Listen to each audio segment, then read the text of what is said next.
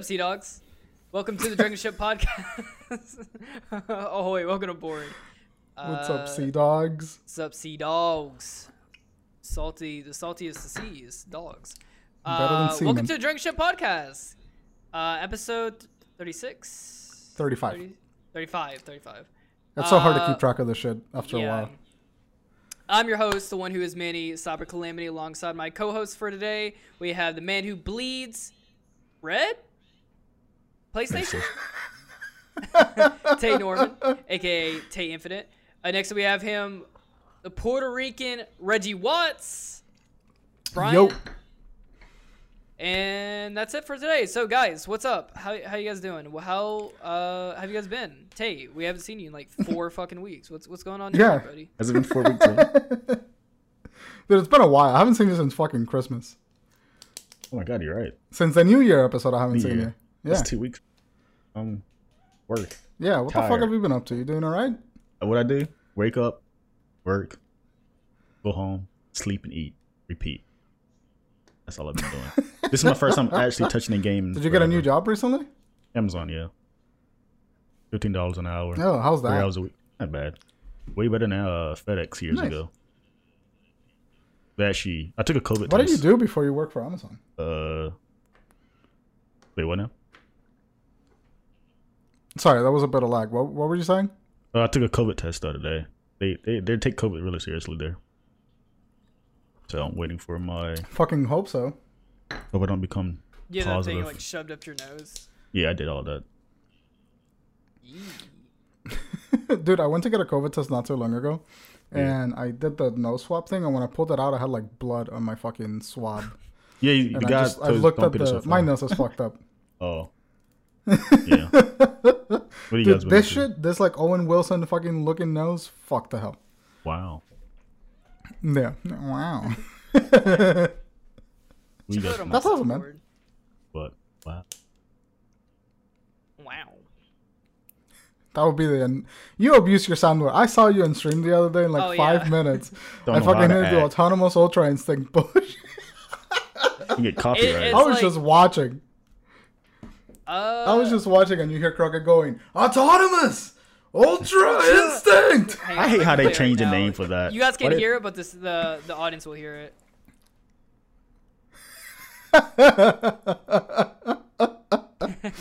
Fuck out of here. I I, Uh. I I'm gonna dodge uh, DMC as long as I can.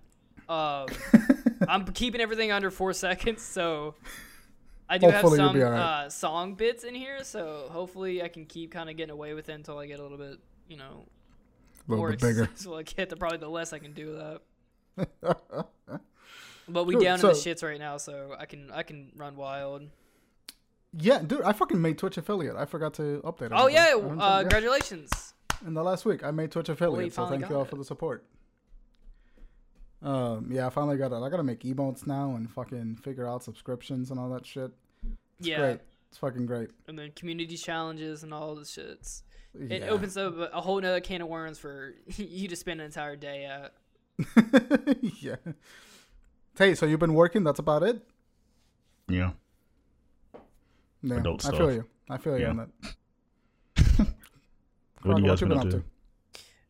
Uh, I about broke my fucking foot at the Sunday last week. Uh, dropped 25 pounds on it uh, from about a foot away at the gym. Speaking Oh, of that, dude, I started the gym this week too. so by the way, fucking sorry to cut you off. Yeah, I started the gym That's Monday. good. Monday. Yeah. I gotta catch back up with the gym. I like started, got a COVID exposure, and then like just fucked my whole momentum up. yeah. So you gotta fucking Well, do it again. Dropping 25 pounds on my foot also has fucked my momentum up because I've had to not go for a week. But as soon as like I did it, as soon as I dropped it, uh, I didn't make a sound because there was like 15 people around me, and I'm like, oh no, I'll just walk that off. And then after like probably 20 minutes, I went back to lifting weights, and I was like, I can walk, I can walk fine on it. And then after about 15 minutes, my foot started going numb. I Oh, couldn't feel it, and I was like, fuck. I was like, yeah, I'm gonna have to leave. And then I went home and iced it for like six hours. It was like starting to swell, I guess, and then I just kept icing it and icing Jordan. it, and then 25 pounds. What? Grow up. 25 pounds, really? Yeah, you're, you're right. You're right. 25 pounds. I'm thinking like a 45, and then I just realized the size was 25. Really? That hurt? Directly on my directly on the top of my foot. Yeah. If it would have landed on my toes, it would have broke all my toes. What shoes do you have on? Yeah, It shouldn't hurt that bad. Like running shoes, like thick shoes. dude, running shoes offer no protection whatsoever. Maybe more like drop Not on the top of them. The bottom of them, they're they're Yeah. shot. they're for the shock. But on straight on the top of it, yeah, it just it just hit the top of uh the bone. hey, speaking of gym, which I have fractured that that same area before. What's up? so I, I started going back to gym this Monday. One day I actually do upper body, but Monday, Monday, Wednesdays, and uh Fridays are my cardio day. Brian, let me tell you something. Running with a mask on, Yeah. it's painful. It sucks. Oh yeah, that shit sucks. awful. It sucks. I'm about to have a heart attack it, like, Does it make it hard to breathe? Yes, times ten. Imagine like in a hyper like time chamber. That not even exaggerating. It makes it work out way worse. So I'm not That's sure they allow awful. you to like. So I was talking to a guy that was to the gym this morning. He said they allow you to, to wear a mask for your mouth, not the nose running. So My gym, uh, Planet Fitness lets you take it off while you're like actually at the treadmill or something. they do. Um, yeah, but it's it's whatever, man. Like I I wore my mask and I was like doing like light jogging and I wore it and I was like I'm asthmatic too. Like I I just have all my my respiratory system is all shagged.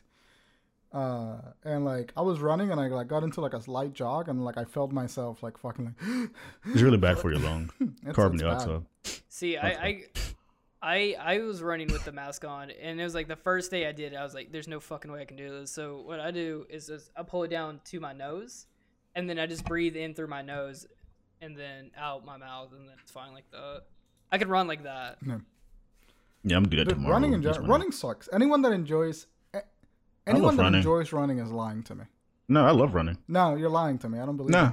I I don't know believe it. I'm not great right now, everything but about running really, everything about running like you may enjoy the out the aftermath of running you may enjoy how you feel after you run everything about running sucks there was a point in my life where I was, fast the I was like running that? every. I was running every day until the point I didn't feel anything.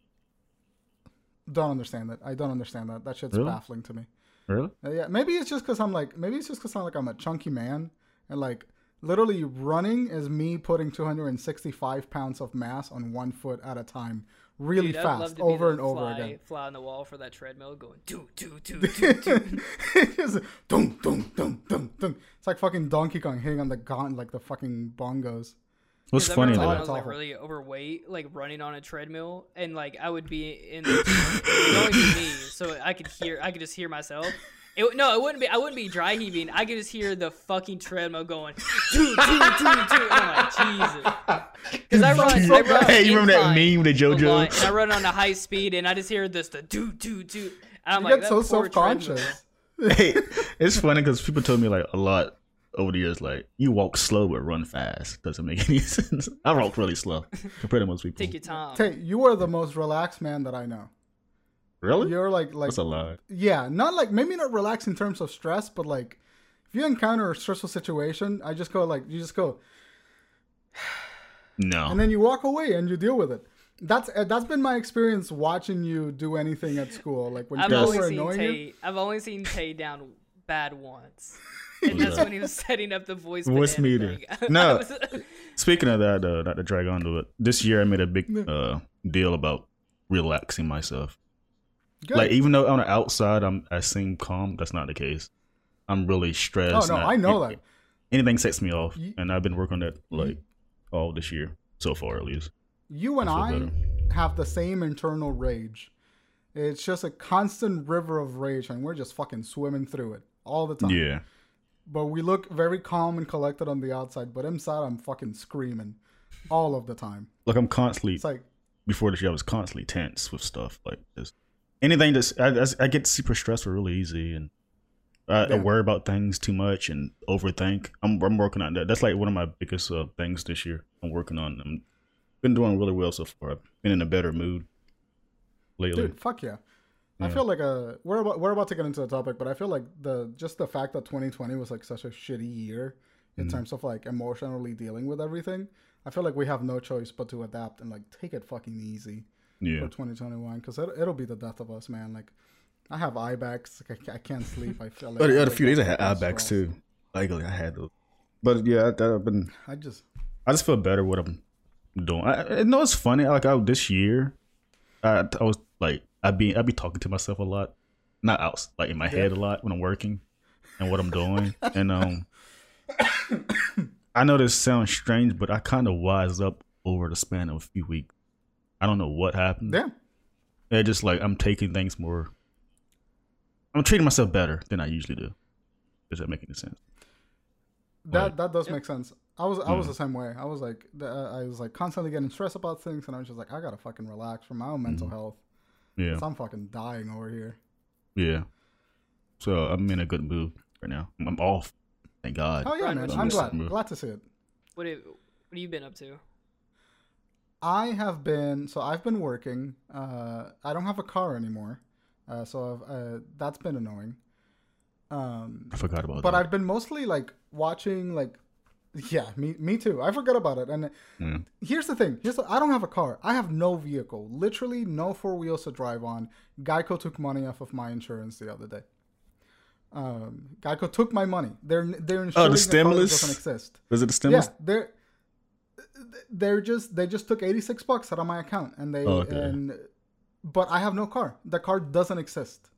It is But you're still literally getting charged with the insurance. yeah, so I got to call them and like deal with it. But the car is You guys, literally like, being cancel it? compacted. Yeah, which I thought was a fucking obvious thing that was going to happen once we dealt with the car. Hey, car no longer exists. Brian no longer pays for car insurance. It's probably the last But one apparently of the fucking month or whatever. Yeah. Yeah, I don't know what the fuck happened, but I was Probably pissed last at it one. because it Yeah. makes no fucking Nah, sense. to they're they're they'll keep doing it until he he calls. They're like, Yeah, well, yeah, we calls can and keep cancel. squeezing. Yeah, it's best to- money. It's best to call, but I think that's probably the last one of the Probably. time period. Then they're probably it, Um, send the system down, whatever. But you, yeah, it's best to check.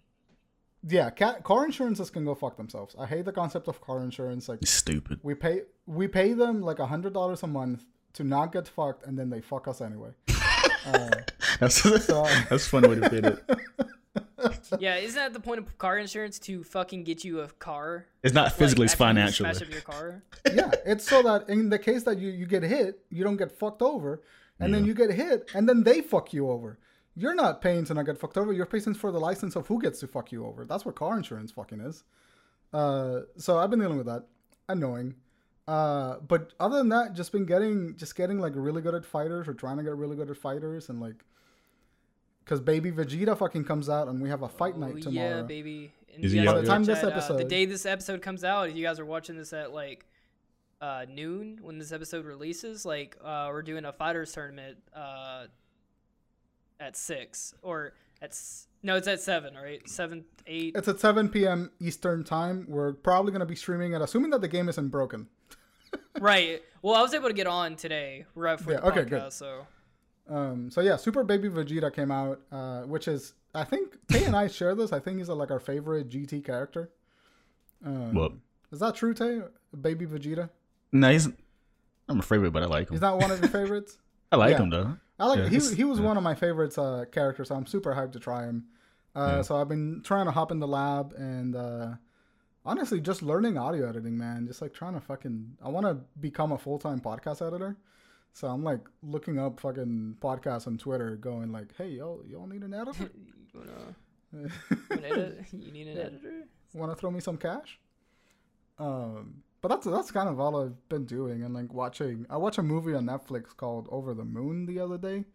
This really cute uh, animated movie about a Chinese, yeah, Chinese family. It's like musicals. You go to the moon, you meet a goddess. It's fucking delightful. Is it Um, live action? No, it's uh, it's animated. It's like the Pixar animated style. I just don't know who made it. I think it, I think it was Pixar. Um, but it's called Over the Moon. Really cute fucking movie. I recommend you watch it. I watch it with Annie. We're cuddling, and we both like shed a little tear because the ending's really sweet. It's adorable. Um, How was Annie? so Talked to them a long time. She's doing good. Uh, we streamed GTA 5 the other day uh, together, and that was pure fucking chaos. Yeah.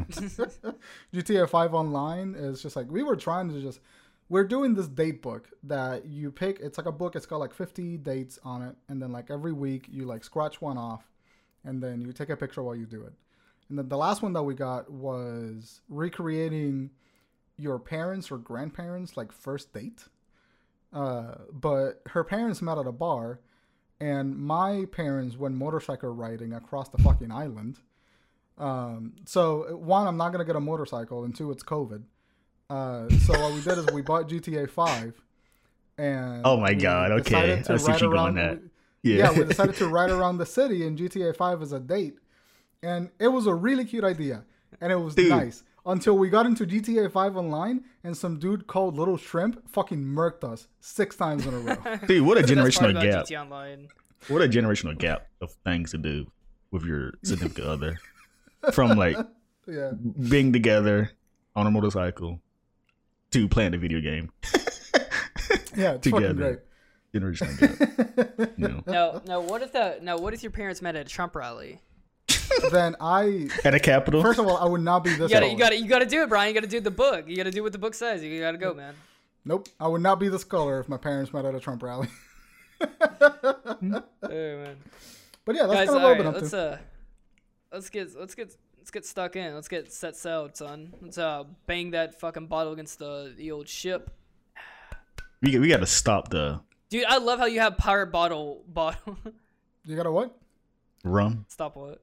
You got to stop these uh, Yeah, pirate it's fucking water, mate. No, fuck. I'm actually drinking rum. That's actually funny. You say this is actually rum. it's uh, it's all right. I used uh, what is that? What the hell is that? Sparkling water. A little sparkling water. A little, Sparkling little water razzle is dazzle in bullshit. your water. Sparkling water, Crocker. Before you start, let me say this: sparkling water Alright, and here fucking Lacroix are bullshit. Oh my god. Lacroix, Fucking- Uh, okay. No, don't I know. fucking hate me. No, no, no. I thought about this because I remember I tweeted about I hate Lacroix. A few months Mm-hmm. later, I'm loving it. fucking bullshit. you, I- you gotta get used to it. no, no. If if if you gotta get used to it, it's bad. Okay. That's right. You're just That's lying true. to yourself. You're lying to yourself. If you gotta get used to something, you're everyone that tells me that they love beer and they love IPAs. I feel the exact same way. You're Yeah, beer is fucking nasty. to me. Yeah, beer is I nasty. actually Disgusting, do and love you know beer. It. Fuck you, Crocker. You don't. Yeah, You're lying to beer is yourself. nasty. You They're just gotta drink it for like seven years straight, and I had, like, you're- know one what? good beer. you get Stockholm syndrome and then liking beer. You're like, you got a This vice man grip on. You're like, you know what? This drinks- ain't half bad, I guess. This man drinks one like black coffee. Like he has no soul in terms of like it's pure black. Drinking. Oh my I'm god. sorry. I'm sorry. You you look at a real ass man right now. You're a real I'm man. You can drink black real coffee ass though. taste buds. My man You thinking can tell me you wake up bull, one morning like black this is good. Get out of here. yeah, yeah, dude. No, it's a gradual. It's a gradual thing. You be like, you know what? This ain't half bad. Brian, That- Brian's the same way. He drinks black coffee. You That did? happened to me too. One time I was like, I woke up and I just had a fucking pot of black coffee, and I'm just walking around my house going like, "Am I old now? Is that what is this?" this what Black it's like?" coffee. I How do y'all do you know, that? You you start drinking. You stop drinking like Folgers, and you just drink like some really good. Like I had this. We, we can't get too far off topic here, but I had this really good um, coffee from World Market. It's, it's like something. It's got a mousse on it, and it's like carabine or something. It's. Fuck, I'm trying to remember the the Caribbean? flavor of it. It's like a red packaging. Just fucking. Uh, It's uh, bourbon. It's a yeah. Oh my god, that sounds like, uh, fantastic. Like uh, it's so good. It's I you can drink it black and it has this really nice, soft, uh, not a smoky flavor, but a real rich flavor of like this bourbon. It's like the best coffee I ever had. I it, ta- I have to like. It's seasonal coffee, so you can't. You can only get it You like get it there. Around. Christmas time is when it sucks. But every time I see if I see one bag, I will buy 16 bags of it just to suck up on it once a year. I just brought some Dunkin' Uh, Donuts. it's really hard, it's hard to find. I guess I could try to Google it or what was up. I brought some Dunkin' Donuts Keurig Keurig things yesterday. Yeah. See, Dunkin' Donuts coffee that's slaps. the thing. That's why. Keurig? That's why people Keurig's hate drinking black too. coffee because they'd be drinking some shite fucking coffee. You don't like Dunkin' Donuts Drinking coffee? some bad coffee. No, that's awful.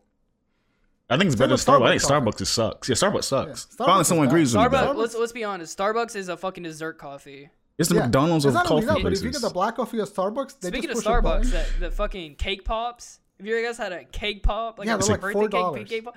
Oh my god, it's so good. It's No, just they're cake. All right, we got we got we got to stop. Yeah. Yeah, we we're gotta dragging get on. back on What, topic. what's the topic? Uh, let's get back to the topic. Yeah, let's fucking. All well, right, let's clip let's, that. Just- let's wander minds back a couple years. You know, let me set the stage here, because uh, this week's topic is childhood nostalgia. Nostalgia. Nostalgia. Nostalgia. Aja. We both this is gonna be on your phone now. You're just n- not gonna pay attention. I know my phone's. I paid attention. I just got a text. God damn. yeah, well, you, you all texting each other like, look at this dickhead. This faggot. That's what you guys are doing. Now I'm listening. I'm not Uh, doing this. I'm listening. Nostalgia. Yeah.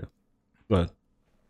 Um. So I guys, I've been playing Kakarot. I don't know if you guys ever played Kakarot, but it's it's a Dragon Ball Z Kakarot. It's pretty faithful to the anime. I mean, it's literally tailor made like the anime was. And this is like while I was been playing it, I was just I just had I was like getting these wild memories, and it's like a very very like me- like a memory that's like gripped to my core that I can never forget. It is ingrained into my mind, and it's I like I'm I don't know how old I am. I got to be like probably seven or eight or something, or maybe younger than that.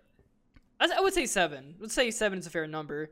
And I remember like coming home. I think it would be like it, obviously after school. The sun's going down. Uh, I would come in. I could smell my mom's cooking, and uh, she'd be cooking dinner. Um, I don't know. My dad and brother would be doing something, and I would sit down in the living room. I would uh, sit down on this hard, like gray carpet that we had. That I thank God my dad got rid of after like 16 years later. Um, I would sit down, and then I would uh, flip over to Cartoon Network. And at this time, around like six o'clock, uh, Cartoon Network would be airing uh, Toonami, and Oh I would be just be greeted by uh, Steve Blum's voice, who is uh, played by Tom, which is like the The the host. of mascot Toonami. Host. for Toonami. Oh, dude, Yeah. so good. Yeah, Steve Blum has some one of the best voices I've ever heard. It's so rich and deep. I'm like, oh man. Um, and then he would introduce the show called Dragon Ball Z, and then I would be greeted by the most hyped anime opening ever made, "Rock the Dragon," which is a the most simplistic song ever made, but. Jesus, it gets. It, as a child, I would fucking feel a, a fire in my soul light up, just Oh, getting dude. hyped as hell. When, like, the I was song to see playing- Goku versus fucking Frieza for the 19th time this week because that that blending Namek did not blow up in five minutes. no. It was five minutes. You, you know, like when the opening would come up and you see like the hands and the veins coming up, and like it was Goku's hand. And Oh see, yeah, yeah. dragon, dragon, rock the dragon. Like, oh, dude, so fucking And they, good. you know, they show like fucking movie clips in that opening. It was movie. The, Yeah. the Tree of. Might. Yeah. Yeah. That was fucking cool, man. I remember sitting down, like you, Crockett. I remember like getting home to. I was in Puerto Rico at the time, so like, I remember going home from like a hot ass cool day in like a military uniform. Kicking off Uh, a couple iguanas off your uh, front porch. yeah, just beating them up with a broom. get, quick. get out of here. get scram. Uh, and I remember I would I would sit down in front of like this big ass like gray tube telly that I got or that I had in like a recliner couch like I was like a divorced 50 year old and I would just fucking let the dragon rock me. It was so fucking good. That's one of my favorite memories. I can see Brian sitting down to the couch and just see here. Uh, Um, believe it or not, nostalgia is actually my favorite word. I've been saying this for years. Uh, I love nostalgia. Yeah. Um. Yeah, Tell me more like about that. childhood, childhood memories and all that. I cherish that stuff completely. Like, um, Dude, like, that's great. y- yeah. Do you Like- have a, like a really strong one? yeah, I do. And like, some people say, "Let it go, let it die." Like, no, Nah. I I carry it with me, and it's some like uh, like some stuff like grew up with me, um, shows and Mm-hmm. like stuff I watch and all that stuff. Um, but when it came to like Power Rangers, right? Power, well, mostly like yeah, Power Ranger or different Digimon, those characters grew up. They're my age now. That's what's like insane to think of. That's fucking crazy. But it's something like, um, yeah, when it comes like what you guys bring up Toonami, like Toonami hit hard back in the day. Like it was something special coming home from school. Same something similar to Jordan. I come home around like four o'clock or something. get me like a snack, like a pop tart, some juice, play outside for a while Some for about good two or three hours, and it's like six or seven now. And I come on, Toonami's on, and like it was the action block of Cartoon Network, so it's like anything was Yeah. on, like Papa Girl, Samurai Jack, Dragon Ball Z, GT, the original Dragon Ball, like Yu Yu Like, come on, man, that lineup. We were spoiled Oh, dude, back it was then. so good. Yu Yu Hakusho, like, come on, dude, like Gundam Wing. like Gundam shows. I don't know which ones. There was so many of them, but Gundam Wing was the one I remember the most, actually. Zoids. Yeah, I, And Yu-Gi-Oh! I think Zoids played early in the morning. like no, it used to be in the afternoon, but as we got older, it came around like six o'clock in the morning. I used to watch it before I Yeah, go to that's school. that's when I started watching Zoids. Was early, early. Yeah, like I fucking remember uh specifically Toonami because Toonami back for us started like later, started like at seven. Yeah, we had it weekly. Get, yeah, we would get the week before what you guys were getting, so we Oh, were one okay. week behind. Um, at least until we got cable, we were one week behind. Um, and I remember like the first time that I ever watched Dragon Ball was in Spanish. That's fucking crazy, right? I think you told me this in AI. Could you imagine Dragon Ball in fucking Spanish? Hola, Goku. and Buenos The- dias, Bulma. the Come first on. Dragon Ball thing that I ever watched was uh, the Broly movie. Mm. Uh, the the first OG Broly movie was the first thing that I remember watching from Dragon Ball, and then watching that be in Spanish. And then we got cable, and I watched Toonami, and they were doing the reruns of the fir- of the the Saiyan saga, and I caught it just like before Vegeta got to Earth, and that's when I started watching Dragon Wait, Ball. can, can Fucking you say Saiyan again? Saiyan, Saying, Super Saiyan. Okay. Super okay. Saiyan. En, en Spanish Saiyan. nosotros decimos Super Saiyan. Super Saiyan. yeah, Ah, there we go. yeah, that's the Japanese one too. Everything but America Yeah. keep it similar to Japanese, but it's Japan. They say Super Saiyajin. Saiyajin. I'm yeah, Japanese, Saiyajin. Super Saiyan. Yeah. Um, Fucking crazy. yeah, like I I watched Broly say Kakaroto instead of Kakarot. It so ah, so good. out. My when it comes to like childhood memories in terms of Dragon Ball, mine was closer to Dragon Ball in general when he was a kid. I remember like Yeah. the tournaments and like he did a Kamehameha and it took like forever for him to do it. yeah. Like it took forever to do it. Like oh my god, and like I remember the GT when he turned Super Saiyan four for the first time. I'll never forget that. He was Same. fighting Baby. And then like Z, The- I, never, I think Z Frieza ended used to scare the Gohan. shit out of me. Really? I used to think it was a girl. Yeah, Frieza scared the shit out of me as a as a Yeah, I, I always thought I always would say she, and still to this day, it would. I in the back of my mind, I'm almost on the verge of saying she when I'm referring it- to Frieza. every single thing. Smoker, fifty year old accent. Chain smoker. Yeah. No, So like that's uh, a good that's a good way to put it for Frieza's voice actor, chain smoker. But then yeah, like take- so, so um, sorry, you were saying like nostalgia is such an important feeling for you. Yeah, yeah, I love it, and um, I I get when people say like nostalgia sometimes can be bad. It can blind you from some things, or it can hold things back in terms of some stuff. But yeah, like I like I like like I love nostalgia. Like I remember like um Yeah, well, I mean, you're being sentimental. It's, I mean, that's what nostalgia is. You're you're sentimental t- towards the past. yeah A, a simpler guess. time, a happy place. It's not nothing bad. It's just it's happy memories. That's all it is. So I mean, there's nothing to feel ashamed for. Yeah like I remember when Spyro Reignited trilogy got announced, and um that was the first Spyro Two was the first game I ever played, and I've been like asking this for years. They remastered this game like Pixar like graphics and all that stuff, and I'm losing my freaking mind. Like you can ask like Byron, I'm freaking out because this is like this game's very important. Like you, I know it sounds weird, but you guys probably wouldn't even met me if it wasn't for that game. That game kind of inspired me to do like what I want to do, like animation and make video games. So that one thing branched off Oh, to a lot of things. Yeah, so there's like some of these, some like a lot of nostalgia can branch off to a lot of things. You, some people don't realize it. Like it can just, I don't know. It's like just some key things in people's lives benefit them some form. Yeah, people uh, nostalgia is one of those things for me that like if like people don't think about this, but like the things that you enjoyed as a kid, like really do play a part in your personality as an adult. Like, Yeah. a significant portion of it.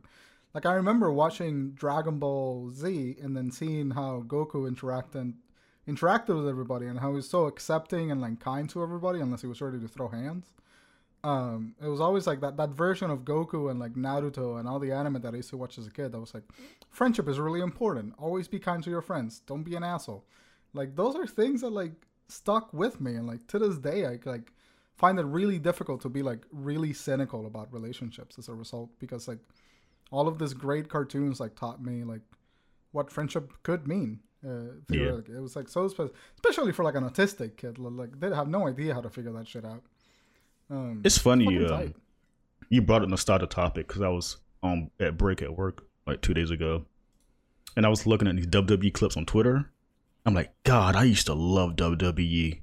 These characters I used to grow up watching. I used to hate it. Then my cousin kept bringing it up all the time, so I started getting invested into it. So I was watching the clips on Twitter. You probably seen my retweets, and like, God, I miss that hype every Monday and Friday. Go on the bus the next day and talk about what happened. Like that, that, that, just the excitement. Yeah, you know what I'm saying? Like I miss stuff like that.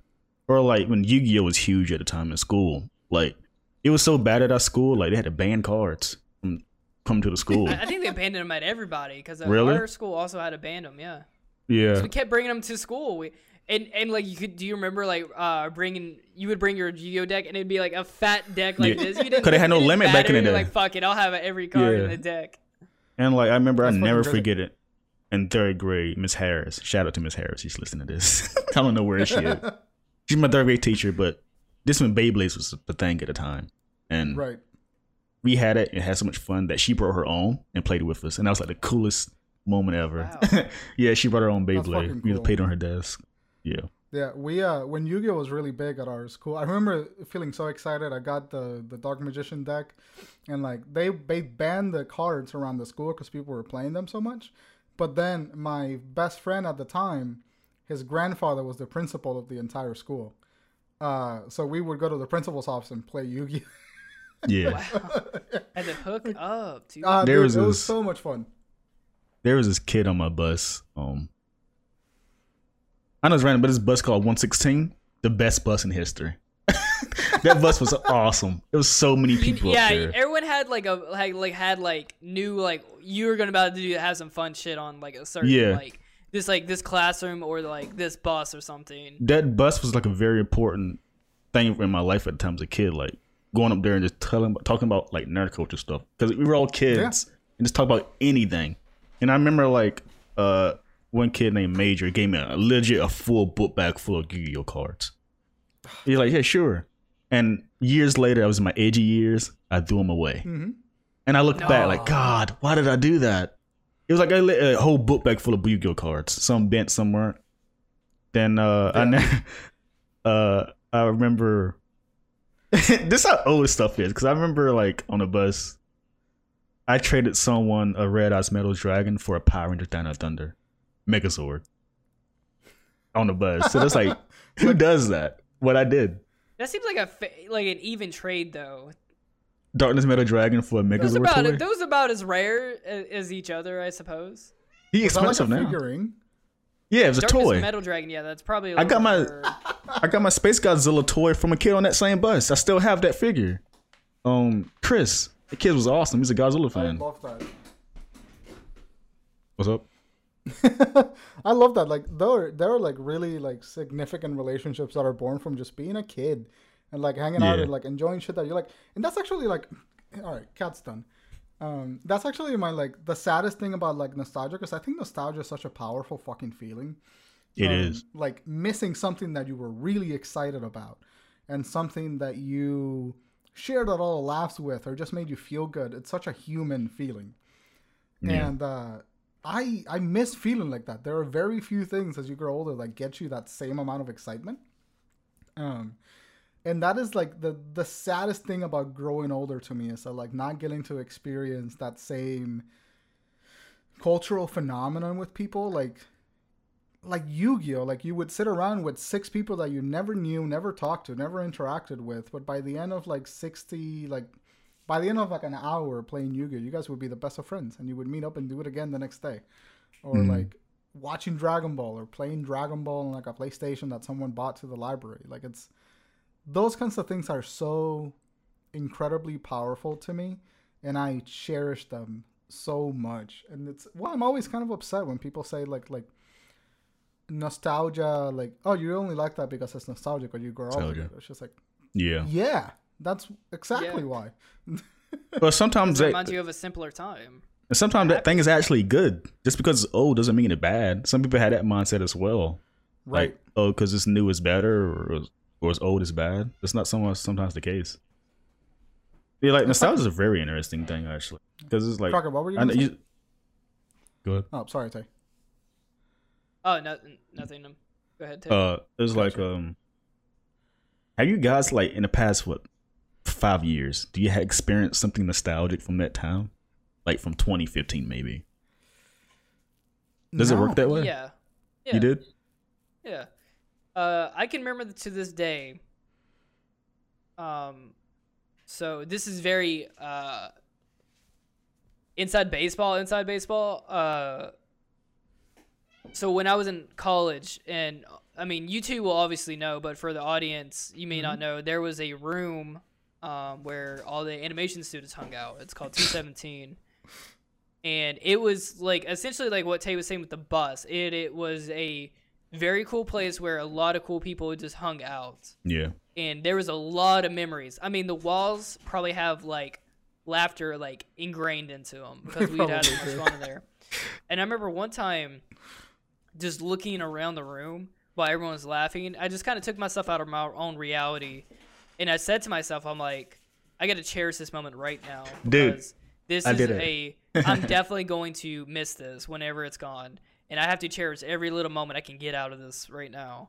I actually it, it was it was really taking myself out of the situation just to appreciate it. Oh my god, it's funny you say that because I said that to myself. I'm not sure you was in the room, but I was in 217 too, and I just hear everyone. I did the exact same thing you did. I hear everyone's talking, laughing, conversations, and I kind of like stopped doing the dance. I said out loud, "I'm gonna miss you guys." It was really random, Yeah. and they started. Were you guys in there? I said it to. I remember like Dre and Shaw. Everyone was in there. I can't remember you guys was in No, there. I I don't remember. I don't remember. I don't remember like being present for any like any of those moments, but I do remember having that moment myself. Because I used to work right across from 217, uh, and I would pop in, and I became I became friends with with you guys, the animators, purely because that room was so Yeah. much fun, and I worked right across from it. And so like one day, I just I just remember I was working, and I walked in, and I walked by our buddy Ethan, who was constantly drawing hentai uh, on the computer, and I look down at his monitor. I see like this giant tentacle beast grabbing this tiny woman, and that was the moment. That was the moment for me. That was just like, man, this is never gonna happen again. Like, yeah, I'm never gonna walk by Literally, this, somebody and see literally that. this room is lightning in a bottle. Yeah. And it was like I remember having so much fun in that room because it was like it was like an echo chamber of self-expression. Like everybody there was mm-hmm. consistently themselves, laughing at the things that they wanted to laugh and like it was a community unlike nothing that I've ever experienced. And I think that was like that's like the that's the only thing about my college experience that I'm like truly nostalgic for. It was like yeah. Having so many people of the same species like in the same room. It's If, fun. I if I would compare that situation to what I, how I was in like high school, it would be shock. It, it would, like I would be shocking to myself because in like high school I would have like situations like that too, but it, I was never truly myself. I, c- I Mm-hmm. could never fully express how I would feel on the inside. Yeah. Right. It always felt like it, like I I was like a prison in my own skin. Uh, not to sound so emo about it, Yeah. but um, not to sound so uh, Linkin Park about it. uh, but I, I never had that like super like connected moment with a lot of my friends. I had friends that were into stuff like this, and I would get I would be extremely good friends with them just because of those things. But I never had that like Deeper. heart to heart connection like I made in 217, which Dude. is wild to me now because I, yeah. I I know would never experience if I was gonna like to if that was my high school self, I would never think that that was even possible in my future. Yeah. That's And like spot on was with me also like completely. uh, Go ahead. Yeah, and, and I think part of that is because it was it was a place where you would walk in and like people would miss you. And like Yeah. people would be like vulnerable about how much they missed you being in the room. Like you would leave, you wouldn't show up for a day because you didn't have class, and then when you walked in, they would like celebrate the fact that you're in the fucking room. Yeah, people would greet you when you walk in the room. I never forget it either. They did it a few Yeah, times. it was crazy. Hey, no matter what they were doing. It's funny Like, Jordan said it yeah, it was because great. that's spot on. Because I always tell myself, um, like every once in a blue moon, like me before going there was a completely different person. What I am now is like probably like not by the Yeah. age, but just as a person, I'm matured a lot compared to going there. Like I was super shy, didn't talk about what I like. There was a point where I didn't care, but still wasn't like Jordan said. Was I wasn't deep in connection with stuff people like as well. It was like everyone there is like you, but a different form. Does it make any Yeah. sense? Everyone has a variation of you Yeah. because everyone like, because like when I mentioned something like Dragon Ball in high school, like yeah, I used to watch when I was a kid. That's it. Right. I'm there 217. It's in full conversation for two hours full about conversation. Dragon Ball. We're writing like we're writing that on the whiteboard. We're Yeah. like we have a dude. There was a projector in there, and we had a computer hooked up to the projector, and we just watch shit too. That is, yeah, that is the closest I'm Yeah. nostalgic to from anything that's And- 2015 to like 2018. Like I constantly miss that environment because it was so yeah. easy to lose yourself for six hours. Dude, the- 2016, in- 2017 is mm-hmm. fantastic years. Yeah, it was Fantastic year. I never forget coming from Florida, ready to come home to see Jordan and Ty. Yeah, You remember, I hugged the wall when I walked, came back to my house, to the apartment. Like, God, I miss it here. That's That summer was Still in the- awesome. still in the That was a great summer. Yeah, the dungeon. You used what, get what was cookies that every night and summer? all that when stuff. when did we live in the dungeon? What summer was that? I think it was 2017 2017. summer. Yeah. 2017. That was the greatest summer of my fucking young life. Dude. Same. We got into Same. so much shit. That was so awesome. many wild like- nights. It sucked And, too like- because you didn't get to spend the whole summer with us. You only you came home like halfway through the break. Yeah, I went. I went to Florida and I came back. Came back home. Then went to Charlotte and hugged the wall as soon as I walked. Like God, I miss it here. Oh, that's when I. That's when I fucking sweet. became fully attached to here. Yeah, right. there was that moment. I fl- yeah, I remember fully getting attached to Charlotte. Like wow, These people here are awesome compared to like mm-hmm. my boring hometown. And that's the thing with like when it comes. Like there was nothing going on in my hometown or where I'm from. right. There's nothing exciting going on. Then like I met all of you guys like wow, there's something interesting. on. Same. I feel similarly about going to Puerto Rico. I was like really apprehensive about Charlotte for like four years. then I moved in and I was and like like I met my high school crew and like I had a good time and I'm like oh this is what being yourself kind of feels like and then AI like mature that for me and then it's it's just it's been it's such a fun little trip. Like growing up, I, I don't think I would be anywhere near the same person that I am today if I hadn't had those experiences. Uh, Yeah, and, true. and like and, and it's nostalgia in itself is like sometimes it, it gets kind of like corroded through like all this marketing that's been happening all this nostalgia based marketing where Yeah, that's what I was saying earlier. Yeah. it's like everything is the same as they're, they're trying to recapture the feeling of what was happening like 10 years ago uh, or like 15 years ago. And even people do that on a personal basis. Like people are constantly trying to chase like chase the same high that they were feeling like back in high school or back in college or, or anything like that. And it's like nostalgia only works as a feeling. It only feels good as a feeling if you're okay with letting some of those things go. If you're okay in acknowledging that those particular conditions are probably never going to be met again. But the fact that you enjoyed them and then you lived through them and now you carry that feeling with you everywhere you go it's like the most powerful thing about nostalgia for me because it's like That's if you- what it- sorry go ahead Yeah, okay, that's that explains that makes sense how I explain. That's how I feel then. Exactly. That's spot on. Yeah. um because like I, it's like Go ahead. no it's because I, I miss a lot of things but i never want to go back to those things because i changed so much as a result of those things happening you know like i wouldn't be able I would to love to enjoy go. Yeah, I would love to go back, but it, you spot, spot on is like you gotta let it go. The progress in life. That sucks. That's the hard part. right that is our Do you that's, Yeah, guys let it go. like throwing away your toys? yeah Yeah. throwing away I some do of them too. Yeah. that was a sad moment i cried i legitimately cried Oh really? yeah i cried I had an Andy moment. All right. Remember Andy from Toy Story 3? yeah Dude, I had a huge toy box. I had a lot of toys. I love collecting toys. I, I did too. Like Yeah.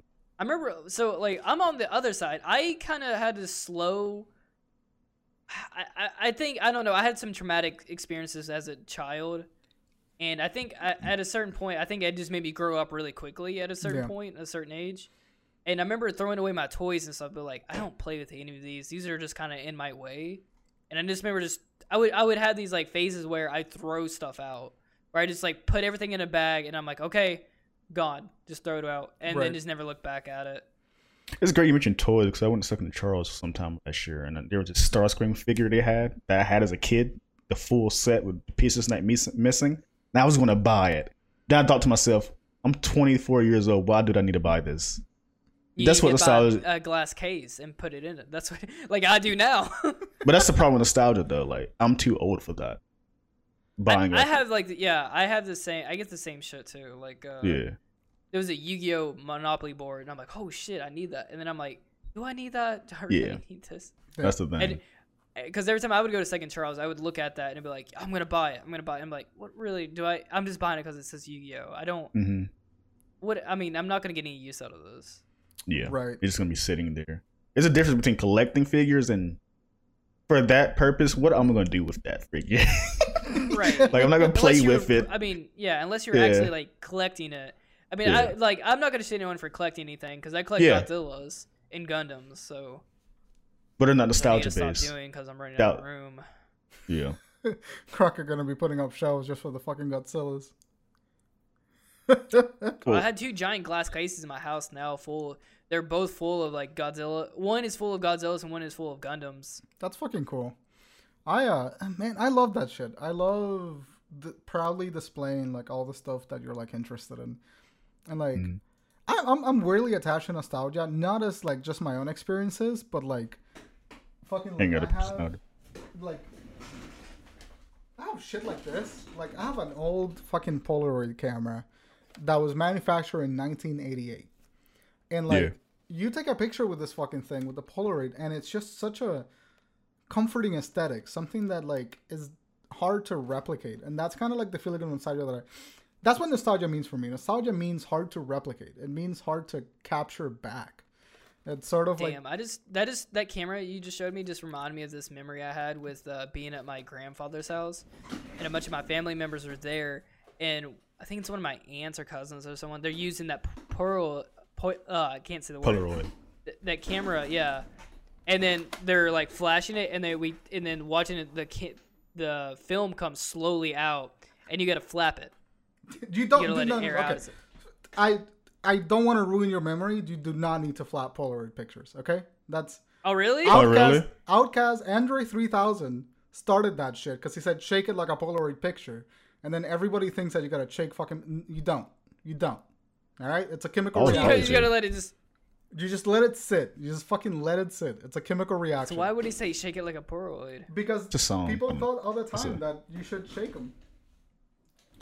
And You know, Just- you just see the camera go like that. you know, you know how powerful nostalgia is. Is as I was about like three or four, that my grandma um used to work at a, a restaurant, Mhm. and there just scent this greasy smell. You can hear smell it, and I remember like years later, like in high school, and someone came to the classroom with that scent, and it took me back instantly. Yeah. Like, oh yeah, like I, like I forgot about it, but when I smelled it, Now like shake it. shake it. Gotta shake it. that? Brian, shake it, please. no, I will not shake. it. If you don't shake it right now, I'm gonna explode.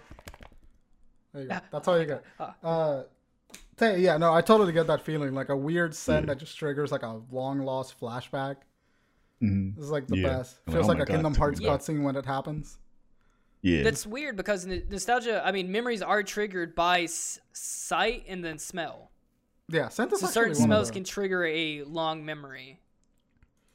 yeah. Wait, so Crockett, let me ask you this: What is your favorite? Like, what is like your favorite childhood memory? Is it that Dragon Ball Z memory, or is it like there's like yeah, some- it definitely. It's probably definitely that Dragon Ball Z memory because it, it is.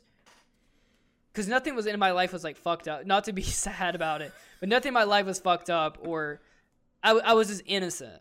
And it was just Yeah. pure. I can just enjoy something and I wouldn't have to worry about anything going on in my life. It was just pure joy. I, I remember, totally get that. I remember one time I'm a babysitter though.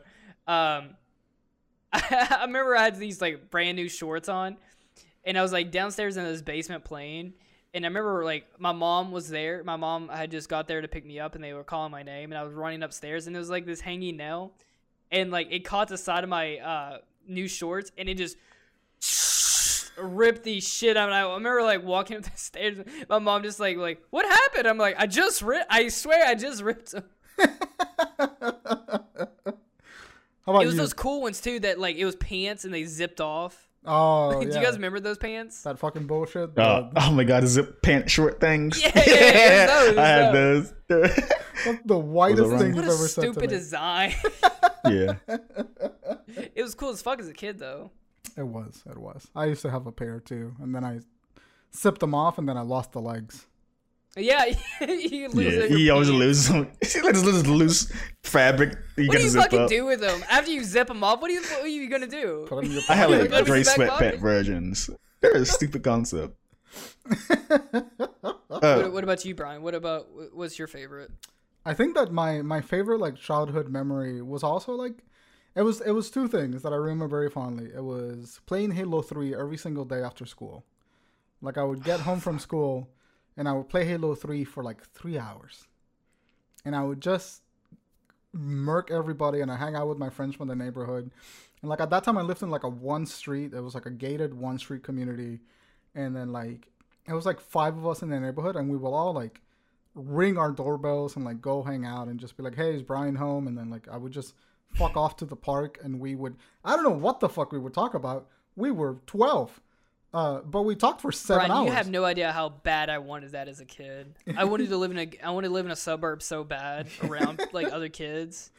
it Mine was was a great. mix between country and suburbs, kind of like. Where Yeah. did you live, Tay? Were you like in the middle of a? It was a small town, but it was like you know, uh, apartments and stuff, like uh, Got you. projects, as people would call it. Crazy. It- I always say this to people, and the people laugh, but my childhood was Ed and Eddie's. Right. All these kids around. That was Mm-hmm. my childhood, like that. That's fucking um, awesome, man. Though. Yeah. Like I love I uh, love that shit. Again, kill for that. I was alone. I was alone in the woods. My see, I had a lot of, a lot of uh, childhood memories I can remember and love, but there's one that struck me. I think about it every Christmas. Is I remember I probably had to be like three or four. And I remember in my aunt's car at my grandma's house, looking up the stars, and Jay Z's song playing "Hard Knock Life." You know that song? With Jay Z, it was playing on the radio, and I just remember it's like Christmas lights at my grandma's house, I'm just looking at the stars. And I never forget that. It was just like some random moment I remember. Like I can remember stuff far back. Like I have photos when I was three going to King's Dominion. And I'm like, I remember this. I remember the feel. I remember my grandmother was still alive at the time there. Like, and my cousin went, we saw like Blues Clues, went to the Blues Clues house. Right. you saw Angelica. Like, there was like a morning breeze. And I remember that. That's like my Oh, furthest yeah. memory. I remember the first time I went to the beach. I went to Myrtle Beach, and I, I remember uh, the car ride. I could smell the when we finally got there. You could smell the sea salt. In I the love that air. smell. I could feel it going in the Yeah. car, and I'm like, I'm just go. I'm like, are we near the beach? And he's like, and they're like, yeah. I have a lot of fishing memories too. Get some barbecue chips and get some. Yeah, it's, it's, the style is really a funny thing because you just go back and you just think about it and just like start smiling about it. 'Cause It's like, Yeah. wow. You good would say times. One of my favorite memories, uh, apart from the Halo one and the Dragon Ball one, is that it's gonna be really fucking dumb. But I remember just before I moved to the states, uh, me and my mates from Puerto Rico went to San Juan, and like we had this big, massive like dinner. It was like seafood, meat, whatever the fuck. It was like a send off dinner because I left in like a month. And I remember we ate, we stuffed ourselves full of food, and then we walked away and just took a walk through Old San Juan. And I, the only reason this memory stands out is because while that was happening, something that I ate just completely destroyed me. Like my stomach was in so mm. much pain. and I, we were walking, and in Viejo San Juan, there's not a whole lot of pro- public restrooms because all the buildings are like from like early colonial, like Spanish, you know, architecture. And like they, Cobblestone streets. yeah, they kind of like block that shit off. They're like, this is like tourist, like don't fuck with it.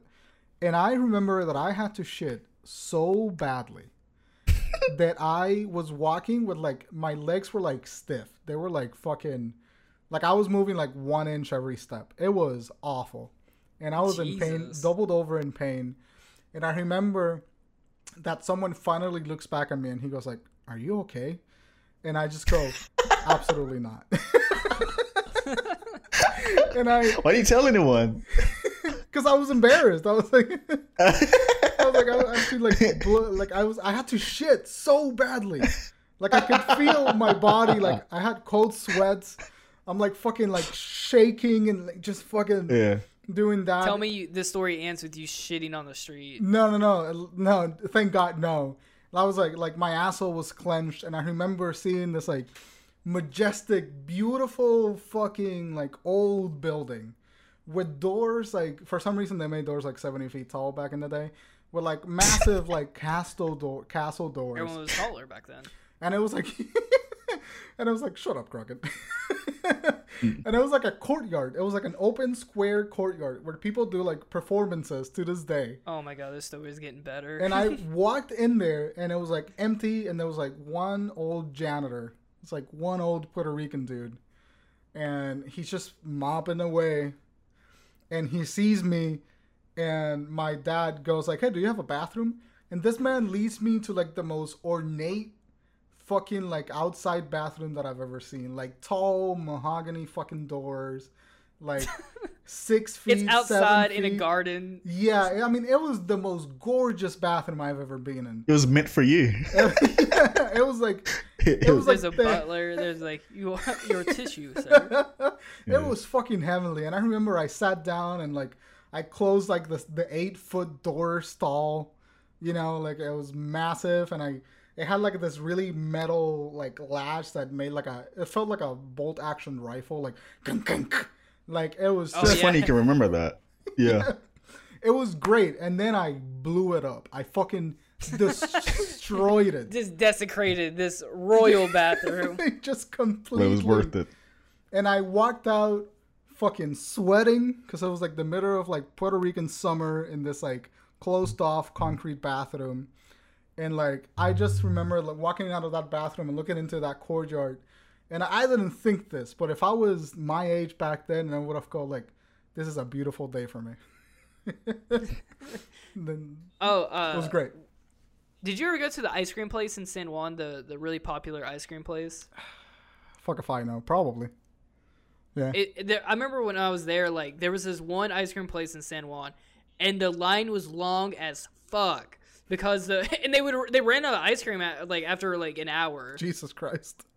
Yeah, Jesus. it was hot as fuck though. But I mean, ice cream was the best ice cream I ever had in my Yeah, life.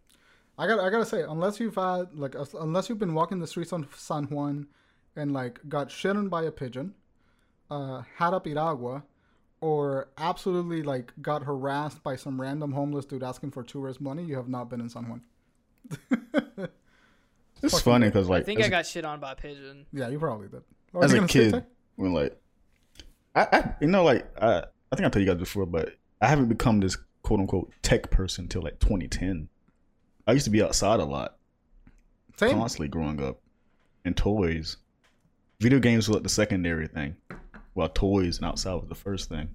Yeah. Then like when I got older, like just I did this stuff. Not that I don't hate anything, it's just bizarre to think I stopped being that outside like person I was. Yeah. It's like it's like a, ch- Then a I see change my in culture happen. Like it was just a huge change in culture because I was the same way back in Puerto Rico. Like I was outside all the fucking time. Yeah. Like a stick and pine cones was like everything your magic can think of. Yeah. The stick was a gun, a sword. Yeah, that, Yeah, I remember playing like gun sword a lot.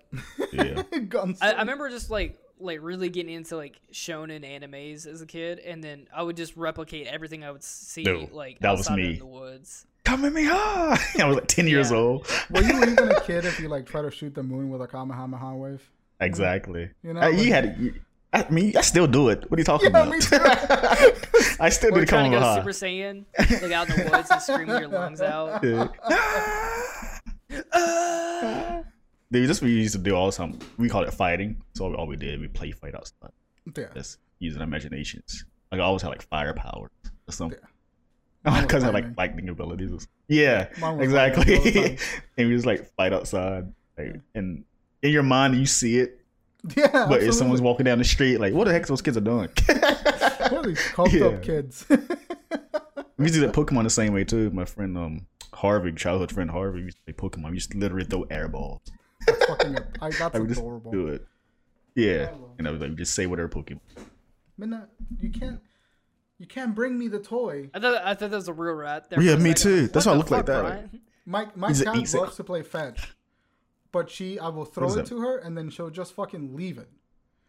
She'll like go get it and then bring it and then leave it four feet in front of my door, and then get mad at me because I can't fucking throw it at her. You asshole. Attack. So you gotta convince your cat that you're lazy and can't get up. anyway, uh, yeah, man, nostalgia is such a like nostalgia is such an interesting feeling. I I love feeling it, and it, it always leaves me as like kind of sad and kind of happy at the same time. And then like when we had this weird wave of like nostalgia bait movies, uh, and content that was just like, it felt like cultural necromancy, you know, like they were like trying to bring back everything that was good about the '90s because nobody could come up with an original thought for like a The disappointed. 80s too. Yeah. Yeah, Stranger Things is a good prime example of that. Banking Yeah, off that. exactly. It's the 80s. Yeah. and it's like I remember Jordan spotted it out to me. Like, there's this weird thing of nostalgia coming out. I didn't really click onto it till he said it. Like all these things. Like I remember Yu-Gi-Oh came back, the original version. Yeah. As a movie. Like what the heck? which the movie was awesome, Yeah, but like- it was so fucking weird. yeah, yeah, it's weird. It's just And, it's like- uh, sorry, go ahead. No, you good. I was It- uh, but it, it's this idea of like like it's the idea that like we are as a as a generation because I think that what really happened is that our generation was hit so hard by like this the disappointment of like a culture that like lied to us uh, that we want to capture like the way that we were feeling back then because like our emotional states are fucked. Like millennials and gen zers like they have been really disappointed with the current state of things. So like a sad culture is a culture that will revert back to the things that made them feel good before they had to face all these problems. And i think that's kind of like the root of like all of this nostalgia things that started coming up. Uh and i don't mind it but i it, it's also like when you're relying on nostalgia as a culture it means that you're stagnating as a culture. There's nobody's creating new things. We're all just reimagining the corpse of a thing that we really used to like. And it's it's a weird feeling to see that in culture. Like i appreciate personal nostalgia but the marketing of nostalgia always felt disingenuous to me. What's that's one bizarre thing. It's like Go ahead. Personal nostalgia is one thing, but like a cultural nostalgia is a whole nother. They're trying to replicate a a sense generation. of a, a a a place and time in a culture. So like when like Terminator came out, that was like the hottest movie, or Star Wars or something. Them just taking those IPs with they don't have they're they're not giving any time for anything to try new. right So they're just like they're they're playing it safe and they're like this will actually you know we're gonna get a see a return on our our investment as we we make Terna- Terminator Five or we make remake Terminator or Jurassic Ninja World. Turtles, Power Rangers, a- anything like that. And it's like it's Oh, Because What they know gonna like we are gonna go pay to pay money to go see it. What I was gonna say is like from like the mid '90s to the 2000s, Mm-hmm. that nostalgia doesn't exist in media that much compared to the '80s. no I don't know what that's about. Um, mean, there was a lot of things around that period, but I don't know why they don't target that audience at all. Well, I think it's because we, rare. there's a sweet there's a sweet spot for nostalgia to hit where it was like idealization for the 80s happened. Like people don't remember the 80s. People remember a version of the 80s. People remember the good things that happened in the 80s and the way that they felt good in the 80s. But in the 90s and early 2000s, I mean, we still remember how bad those years 9/11. were. You know, like Yeah. 9 11 happened. Uh, we had MTV award shows started being a thing back in Yeah. the early 90s. Uh, it was just like, like, it's a moment in culture that hasn't been idealized yet. We haven't gone back as a culture and go, like, you know what, the 90s were actually really fun. Um, but the 80s already went through that. The 80s and the 70s went through that. Uh, but the 90s haven't. And it's going to take another 10 to 20 years before, like, our generation are kind of in that middle age period where we're like, man, the 90s weren't so fucking bad. And then we start catering back to that nostalgic feeling of the 90s and we start to separate what, like, really made the 90s fun versus what, like, really made it not fun. Like, the idealized version of the 80s now in Stranger Things is an 80s time period that wasn't racist or sexist or any of those things. It's like, well, people don't talk about any of that Yeah. stuff because it was not, it was a non-issue. But back in the actual Drugs. 80s, we had yeah, we had coked up secretaries being sexually assaulted by coked up CEOs all the fucking time, and nobody seems to remember that because we've idealized it. Wall Street, like Wall Street like ran on coke. Yeah, exactly. Coke was so fucking big in the 80s. So like it's it's a it's a moment we haven't gotten to the point where the '90s we look at the '90s and go like you know what, jorts were okay, uh, and so it's, No. it, it's funny because you look up look at movies from like 2000s, early 2000s, like God, they dress so bright yeah compared to like how we dress now. and saggy and like Yeah. we we kind of reversed everything. It's like it used to be like you know bright and like uh baggy. Now it's like tight and low profile, black. yeah and dark. No, it's funny. I, remember in middle school, I wore a jersey, and someone said people don't wear jerseys anymore. I'm like, huh? I, I don't know when the clothes transition. How did that work? I you thought about that? I've always missed it. I've always worn fucking overshirts and jackets for like all of my life since I moved to the states. And Yeah. before that, I used to wear shorts and shirts because I was in fucking Puerto Rico. Yeah. How does um, that transition? How do people, someone decide to like say like, It tra- I think it transitions when how does that work? It's media. It's media related. Like we Is it really? Yeah, it's because culture is influenced almost entirely by the media that we consume. Uh, so like someone in the like the '60s right now, the only outfits that you see from the '60s are like fucking suits and weird dresses and Yeah. Christina Hendricks because of Mad Men. Um, but it's like it's it's just the transition happens. Like people in media start dressing differently, and then people start imitating in real life, and then real life that becomes ubiquitous to the point where people don't think about the fact that it started as a trend because some celebrity or media star wore it. Um, and that kind of repeats itself throughout time. Like, can you think of anyone that dressed like Britney Spears before Britney Spears dressed like Britney Spears? No. I'm just saying, like, if I wore, if, if I went back to like early 2000s, I, I'd still be fine. Yeah, Because the way I, because I dress super casual, exactly. like a shirt, jeans, snapback. But I'm saying, like, I'm, I'm more specific talking about like, uh, how, like, do you go out and buy clothes and just think about the area you're in or something? Or how does that work? Well, Do you it- not realize it, or you just just do it? well, you don't get to choose. You get to choose a from a selection that's tailor made. So like if you notice like in our early 2000s there was a lot of like a button up uh short sleeve uh flame shirts. shit like Yeah. that. the guy Uh, I remember like going to, to going to school as a kid and I would have like the uh dye hair Frosted gel. tips. So I would go to I would go to school with like green hair and stuff all the time. oh my god! Because hilarious. I think I think early 2000s was like heavily influenced by like punk rock. Punk rock was like like Blink 81 Blink 182 and um, Sum 41, Fall Out Boy, Green Day. Linkin Park. Green Day, all those Yeah. punk rock bands was getting big. So a lot of the media reflected that. Yeah, A lot of like you as a child was uh, influenced by stuff like that. I was a child. I mean, that's like it's kind of just like shaped me who I am today. Is like those core like moments in my life. We're we're shaped by probably around like 2002 to like 2008 or something. Yeah. is what shape us who we are. A lot of people I say like the totally think '90s didn't really die till like 2005. Apparently, Nah. didn't want to let it go. You heard that before? That well, saying? the, every generation that happens, whenever we enter a new decade, like the 2000s Yeah. didn't die until 2015. You know, like the, whenever we enter a new decade, the trends Mm. are not being. I know a weird amount about this because I like really have read about like the way that media affects culture.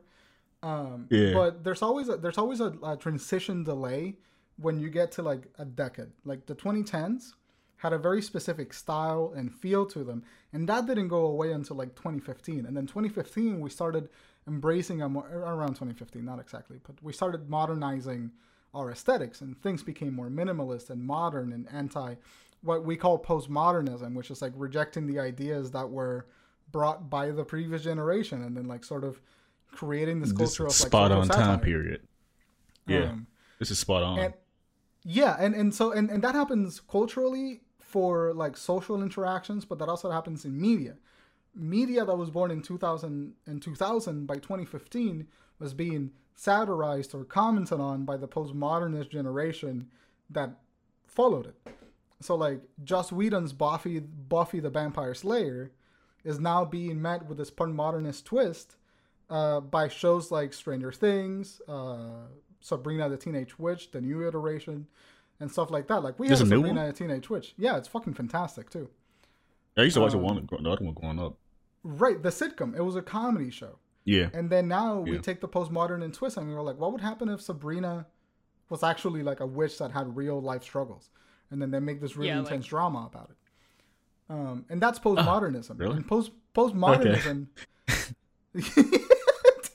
yeah. That's a what? I remember the cat It's talking and all You that. should, Really? yeah, but they they have it like a, a twist on it where it's like a more realistic Satan yeah, is type thing, like where she's gonna be the bride of Satan or something like that. that's like an Dark actual magic religion. and all this like- mess. Yeah, it's like an I like the religion. aesthetic of it, but uh, It, I, I just started watching it from season one. It is a really great show. Um, it, it's interesting in the way that it handles all of like the like that show would not have existed in the early 2000s because we were still surviving or recovering from the satanic panic uh, back in the early 2000s. Like that would not have been made. But I forgot about that. yeah, as as culture evolves, nostalgia becomes hard to avoid because we are postmodernizing the thing that came before it. And in postmodernization, you take all of the questions that are raised by the previous thing, like Sabrina the Teenage Witch, like, well, she's a witch, but what would happen if she was actually, you know, involved in the occult, or if like Satan had a big presence in the show, or yada yada yada. Now we have Sabrina the Teenage Witch like Scooby Doo, like what happens if we bring that into live action? And like the Scooby Doo comics? action, It's gritty. yeah, comics is a great Yeah. example with like Marvel and like all of the superhero stuff. It's like, No, I'm saying like Scooby Doo's gritty in the comics. There's a Scooby Doo gum. He's gritty. Oh, I You did not know before? that. No, I did not know that. Yeah, What the yeah. fuck? It's a gritty. Yeah, it's the gritty Scooby Doo version of comics. DC makes it, I think. I want to read that. I Yeah, DC that. on the. Um, Yeah. But it things like that, and that that's what makes nostalgia such a tricky emotion. Because as we question what came before, we start to idealize what came before. Because we're thinking about it and remembering the things fondly, and not for what they were. So when you idealize it, you feel good about remembering the '90s, but you don't remember like the The bad around it. domestic terrorism that happened in the '90s and early 2000s. The Unabomber and all that. Yeah, you don't really remember that. You just remember that people dressed weird and Britney Spears was the thing. Anthrax. And yeah, or is that early 2000? it's it's somewhere it's somewhere in that 20 year time period. But that is the that is the crazy cultural impact of nostalgia. We wash the past of, of everything that made it challenging and we keep the things that got us through. And in some like 30 years, we're gonna think about 2020 for the garbage year that it was, but we're gonna idealize virtual meetings. Is it is it possible? It absolutely will be. We will we will look at it as a character building thing. I mean, like, did people go like during the Great Depression? Oh, those great years. Those no, those people that survived that. they didn't. But that then it doesn't become as Yeah. like those were great years. Then it becomes as like we survived that. Why is your generation struggling? You know, Oh, it's like, bragging we were rights the or strong something like that. generation. Ooh, that's a good point. You know, and and that's what's happening now with the fucking boomers and our and like Gen Zers and millennials. We're like, dude, it's It not the same time. History repeats itself Yeah. all the time. Uh, and- Uh, it's, it's sorry, go ahead. it's funny you mentioned that postmodernism around 20 that's a very spot on time uh line there you said because i'm going by social media wise like twitter. Mhm.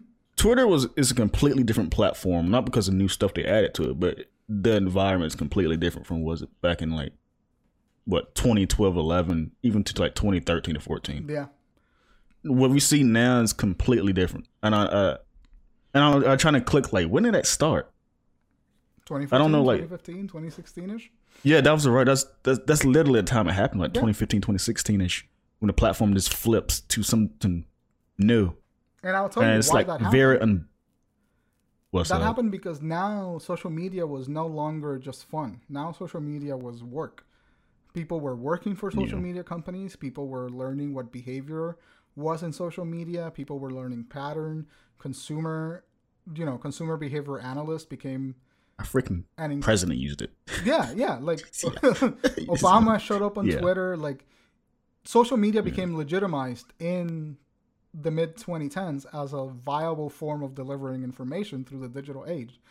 And when a Yeah. when that becomes legitimized, now you got the challenges of like how do you keep factual information true? How do you? I remember that happening. The transition when it yeah, flipped. so I remember like I, w- I flipped on the news one day, and this is like when I still consider like Twitter just to be like you know something for teenagers and shit.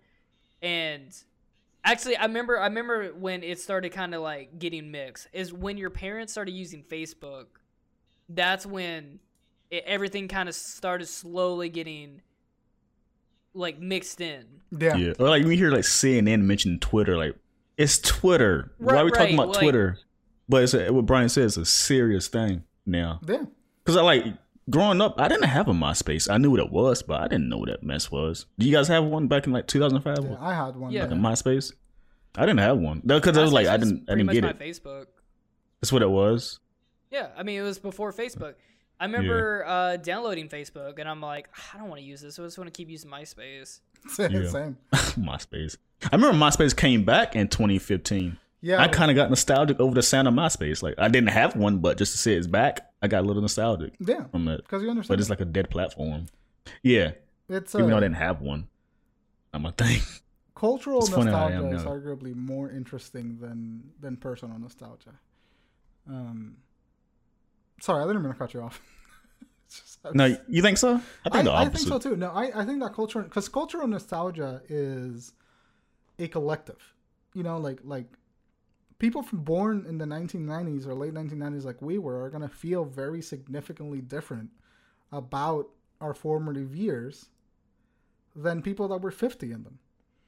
You know, like like people that were 50 in the late 90s are gonna think about the late 90s as ridiculous. Like, why are all these punk rock people messing with our morals? And and What about the personal though? That's what like like that thing struck you, only you in a certain way. I guess I guess I find it interesting in like an anthropological way, you know, like in a, like Mhm. like culture really has shifted so much in the last. 10 Okay, I see what you're saying. Um, Yeah, I I, ju- I just think it's great because you also personal nostalgia is heavily influenced by like cultural nostalgia. Um, that's true. like the the things that you enjoyed as a kid, you're nostalgic for those things simply because they existed in the time where you were forming really formative and important thoughts and emotions, and you associate would. that content with those emotions. And that sounds kind of Ooh, cynical, that'd but it's not. Sorry, what were you gonna say? Th- that make that makes a lot of sense. So, Like you get nostalgic around the times you were forming, your brain is growing. Right, right. So like me and like Mm. as a child forming, like coming home from school, or me in college, forming more like more like kind of shaping the person who I am, and I'm taking, you know, probably like that has to do like nostalgia probably has to do something with. I'm not a scientist and I don't know anything really what I'm talking about, but thank you for coming down to the podcast and hearing me rant. But um, I would I would assume nostalgia has something to do with while you are getting shaped as a person, your brain is grabbing the elements in the environment that you are in Yeah, and making you reminisce about that because you grew as a person in that moment in time. you know where was going on really. Yeah, You're innocent. Uh, yeah. And you're just So, obs- like- oh, that and then but also in college you reminisce college too because you are growing into the person you are today. and that's That's a exactly culture. It. It, it, it. I, I think that you're right about the fact that there's a biological imperative for nostalgia or a biological reason for nostalgia because you're forming so many new new like neural links like your brain is literally growing Mm. and those things Yeah. become like the things that you associate with like really intense pieces of emotion like i, I associate dragon ball z with feeling good because i never had a bad experience watching dragon ball z you know like i it's I- funny. Not sorry like- what? what's up not the sidetrack, but like Gundam's a good example. As a kid, I just thought about robots. when I'm older, this is like a political show. Like, what the heck am I watching as a kid? oh a my kid? god, yeah, this show. Uh, I can't watch this no more. Yeah, I couldn't watch it no more. Mhm. But what I was gonna say is, um, where the hell do we go as a culture now? Like, where are we leading into? a lot of sanitizer. that No, I mean like, I mean like, like, where are we going at? Cause I have no idea. it's I think this year, I mean, well, not this year, but 2020 made us hit a cultural wall with a quarantine that, like, no, and I think we're gonna get really, we're gonna probably start suffering from it from in 20, this year in 2021 and 2022. I feel like a lot of like content got halted. So we're gonna see a lot of delays this year. We're gonna see, No, I'm not- we're probably not gonna see something until 2023. No, I mean like as a society, not like media, nothing. None of that. Just like as As people. Yeah, I think Yeah, where are we going? what's gonna Yeah. happen is that like like 2020 brought down the collapse of a lot of like social structures and contracts. Like you had to go to work. You you had to do your work at an office. You had to do this at this place. You know, like there were very specific rules about what work meant, uh, how you consumed entertainment. Like you had to go to the cinema to watch a movies. And 2020, COVID broke down all of those rules. Like you can work from home now. Uh, the you know it, things are being accommodated uh, to things are being accommodated to work in a society that doesn't need to have direct contact with each other. We are now embracing more of the digital age than we ever did before. And the reason why that feels Yeah. so depressing is because humans are not built to have a digital connection. We evolved way quicker than our social brains did. So I think that we hmm. are going to experience the next couple of years where like big tech starts uh, taking advantage of the conditions of quarantine, uh, taking advantage of like where culture is at this point in time, and like trying to make money off of it, and then we're gonna grow tired of it, and then we're gonna reset to a time where the digital age is still there, but we are going to disengage with it a lot more. We're going to become more present in our physical space rather than the digital space. Because it's not sustainable for us. It's it's taxing on the mental health, it's taxing on social development, it's taxing on the economic uh, the economic structure of the the culture. Um, like this, America is not set up to function purely digitally or mostly digitally. Like Because people are losing their minds. You can see it right now. yeah, it, we're just not set up to do that. So I think we're going to go through a period of time where we are really embracing digital media and all of the digital content and digital information, and then just fucking grow Yeah. tired of it and like renounce it in a big significant way. Uh, What do you think the birth rate was last year? I think it dropped tremendously. the birth rate, I, I it probably did. I think it's decline. I think it's declining in the U.S. every year. Mm. I know in Japan Yeah. they're in like in the negatives. yeah, Because it's, it's more like a financial reasons. Like people can't afford that. Sadly, that sucks to say. This is but Well, people Yeah. people are realizing that they it's a cultural shift. I mean, like what we've been talking about before about it's been like people don't people are realizing they don't need to have kids, and it's also financially it's not a smart idea either, and it's just a contributing factor in amounts of like all, all a bunch of other stuff. We're definitely going to see like a high drop rate within the next like ten years easily. yeah. I, I, w- I would agree with that. I think that we're we're gonna become more cynical. Uh, yeah, we're already in- Yeah, I think we're already Yes. in that, and I think that it, it's going to be really hard for for us to engage in anything. Postmodernism sucks. Postmodernism is it's awful. Uh, when you it is. when you question like postmodernism is like the fact that you can't really enjoy things because there's always some question to answer and you can't really. I don't know. It's There's no gray area anymore. It's always black and white. That's my biggest issue. yeah, I like. I'm a type of person that's always in a gray area. I look for both sides. People don't do that no more. yeah, Because uh, and I I really can't argue because some people are traumatized or something. right. Yeah, some people have like reasons why they're way, but I think as a society we got to progress by listening to each other, Yeah. being a gray area instead of being black and white. I totally agree, and I think that the you know we started talking about nostalgia. Now we're talking about like you know political structures and whatnot. But I do think that what happens, This kind of got off on a tangent. Yeah. I think I'm that- not tanging it. I'm just saying. I'm talking. Yeah. I think that's what's happening right now politically, where like we really see the the the climax of like what anti-education rhetoric and like racist, fascist media has done to culture. They Yeah. are falling off a favor. Like Trump just got impeached again. Uh, the the people that were calling us snowflakes are now the snowflakes. Um, It's ironic. it's it's it's things What a like that. shift. Ironic. Yeah. it's uh so we're gonna see that. I wish I on the soundboard. Dude, dude. Sorry, to keep cutting you. No, no, you're good. We are we are reversing the roles that we're at right now. Culture is gonna reverse. I think, in my opinion, it's gonna reverse back into a more genuine like early 2000s kind of like approach to media to content to being a little bit more genuine with the things that you're enjoying. Because my generation and the generation after us are fucking tired of not being able to enjoy something. And hmm that's going to make a huge impact. That's going to make a huge impact in culture i think. That's not ready for like these politicians, younger politicians, like our age, to become a thing or something. yeah. You're gonna be a, see a big shift there, absolutely. Like, and people like the old people die out. hate to say it, but they, that mindset is not present no more. it's not yeah We're using ours.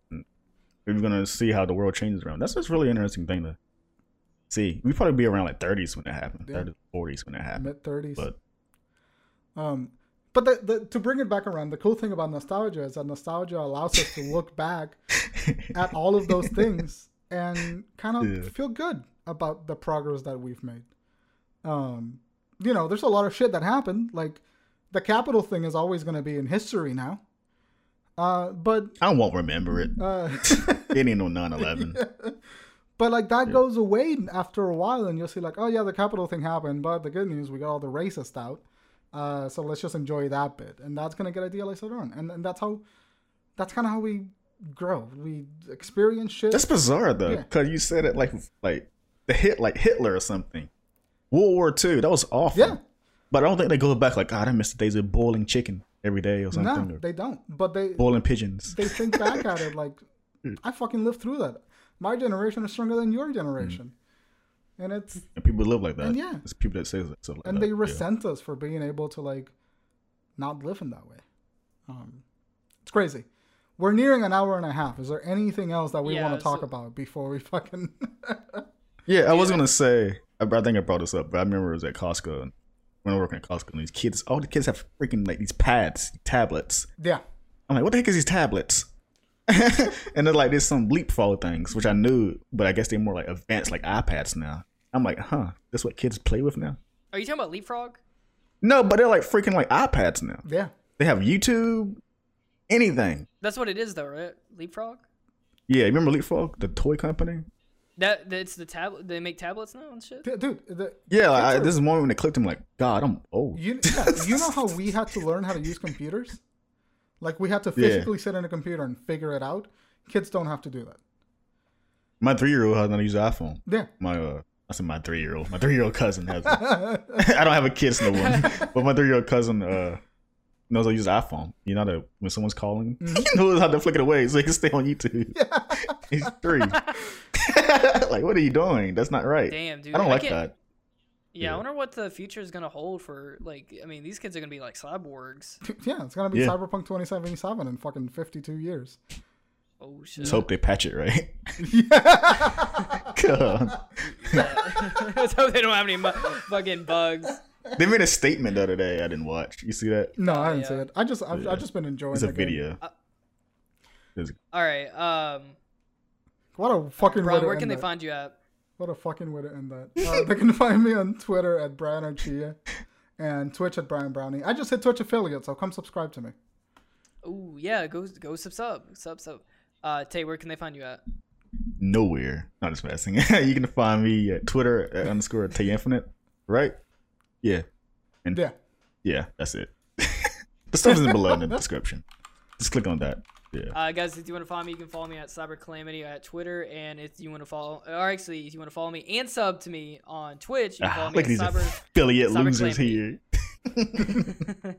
I'm All right, getting guys, there. I'm thank you so getting there. much. guys, thank you so much for coming down to the show. We really do appreciate it. Uh, that was a lot of fun, uh, and we'll see you guys uh, next week. Cheers. So take care.